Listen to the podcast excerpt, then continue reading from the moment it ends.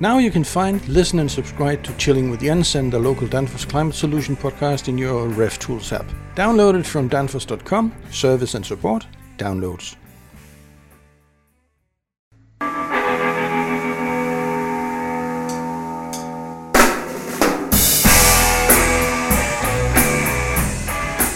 Hi, I'm Jens Andersen and I work for Danfoss Cooling. Thank you for listening in on this podcast, which is chapter 11 in a series about evaporative cooling. In this podcast, I'll talk about indirect cooling.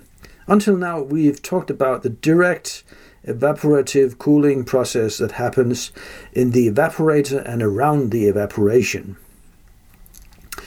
But it happens that you, for some reason, needs to transport the energy, still in the form of heat, to somewhere else to deliver either the heat or the coldness. There could be many reasons for that. Distance is a good bet, but also different hazards like toxicity, flammability, or maybe just plain inconvenience. Anyways, let's have a look at a very simple example.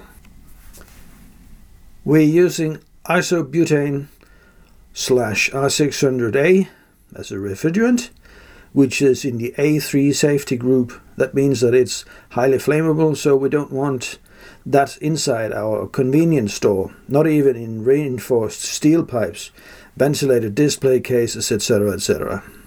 So, the cooling unit itself, the condensing unit, which is an integrated unit where we have a compressor, a condenser, and in this case also an evaporator integrated, is seated outside at the rear end of the store. We're actually talking about a small chiller unit.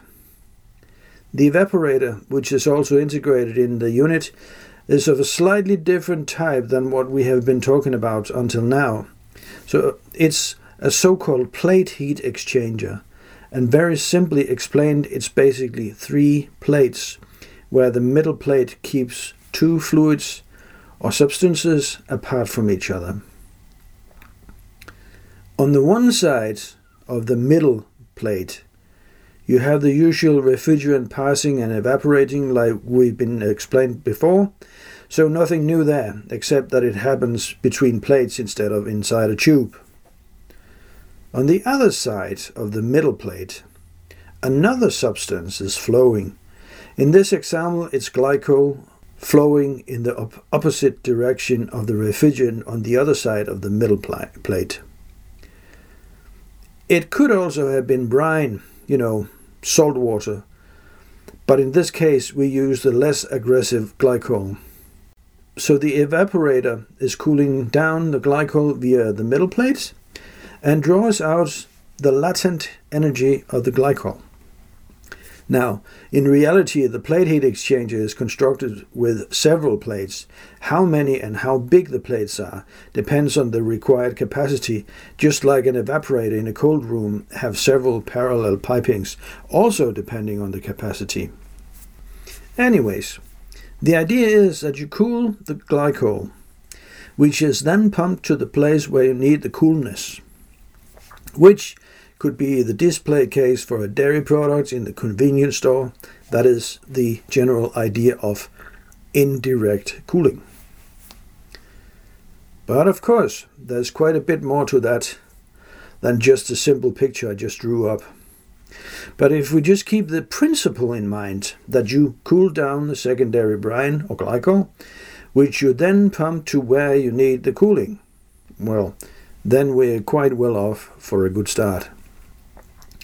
Let's have a quick closer look at the secondary fluid, the coolant. In, in principle, there are two main groups of coolants the glycol based and the chloride based. As for glycol, the most commons are ethylene glycol and propylene glycol.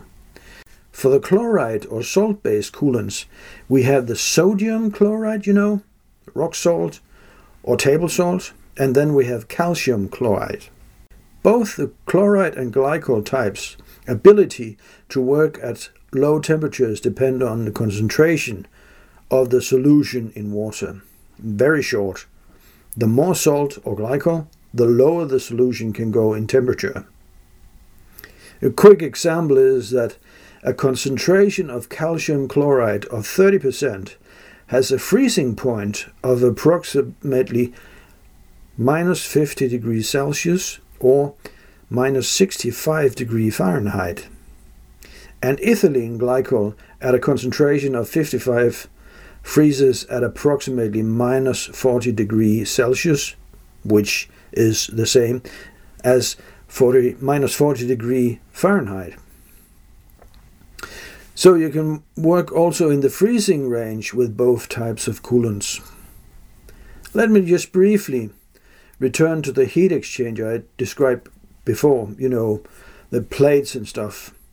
That's just one of a couple of different types of heat exchangers with liquid coolant on the secondary side. Another quite common type is the shell and tube, which is basically just a big barrel that the coolant flows through, and inside the barrel there is a grid or bundle of thinner tubings inside which the evaporation of the refrigerant takes place and thereby cools down the coolant. The function is more or less the same that you have the primary circuit with the refrigerant and the secondary circuit with the coolant exchanging energy in the form of heat while passing through the vessel. The coolant being cooled and the refrigerant being evaporated. It's the same principle as with water cooled condenser, where you cool down the vaporized refrigerant to get it condensed. So, in some systems, you have liquid charged heat exchangers in both ends, so to speak. Having both the evaporator and the condenser exchanging heat via coolants or just plain water. That would be the case with a water cooled chiller or ground source heat pump. Talking about chillers, the chilled coolant can be used for many different purposes, not just for display cases or cold rooms, but also and maybe even especially when we're talking AC systems in larger buildings like office buildings, hospitals, etc., etc. Or other different processes that needs cooling. It could be for industrial, chemical, or even medical purposes. Or my favorite example would be a brewery having an ammonia cooling plant with brine as a secondary coolant. If we're looking at the air conditioning systems in buildings, the coolant is pumped out into larger, a larger system, branching off into smaller fin and tube air heat exchangers, so called fan coils. You will see them look pretty much like a small evaporator. There's just not evaporation taking place inside, but the idea is basically the same to cool the passing air down to a level which makes the room temperature comfortable. That's it. Or and this is where it starts to get interesting. It could be that during winter the flow of coolant is reversed. So that the fan coil is actually using the hot condenser to heat the room. In a way, it will work like a reverse cooling system. Maybe you remember from one of the first chapters that cooling milk in a fridge is actually adding heat to your kitchen, and that is actually the mechanism being utilized in the heat pump. There's a couple of great videos on YouTube, and you can find the link of one of them below in, in the below episode description. There you can see how the two or actually three circuits works together. The ground source, circuit, the refrigerant circuit, and the heating circuit for the refrigerators, floor heating or fan coils. I guess it goes without saying that in this type of system, the heat exchanger is one of the more important components. I'll talk a bit more about heat pumps in later episodes. So for now, let's just briefly turn back to the indirect heat transfer mechanisms and recapture what you need to be aware of when dealing with indirect cooling. You need to know a bit about the coolant itself. If it is the right type, and if there are any risks in working with that particular type of coolant. I mean, It would not be a great idea to use copper tubings with salt brine, for instance, because of the corrosion, of course. Or certain types of PVC tubings will get stiff, crispy, and brittle over time, so you need to know a little about the nature of the coolant that you're using, not to mention the thermo- thermodynamic properties as well. Also, of course, the viscosity and mass of the brine or coolant will need to be addressed once you start working with coolants. So, you get the right control of the secondary circuit pump circulation.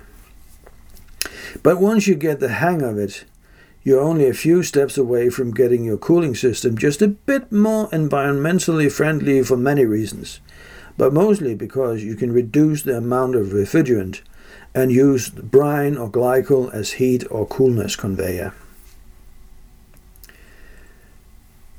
We would greatly appreciate feedbacks and suggestions to future refrigeration topics. If you have specific questions to this episode, please leave a comment on the Chilling with Jens SoundCloud page.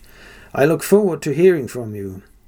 We would also appreciate if you would click like, share, and repost to help us spread the word about chilling with Jens and evaporating uh, and evaporative refrigeration. Thank you so much. We'll see you soon for the next episode. Until then, stay cool.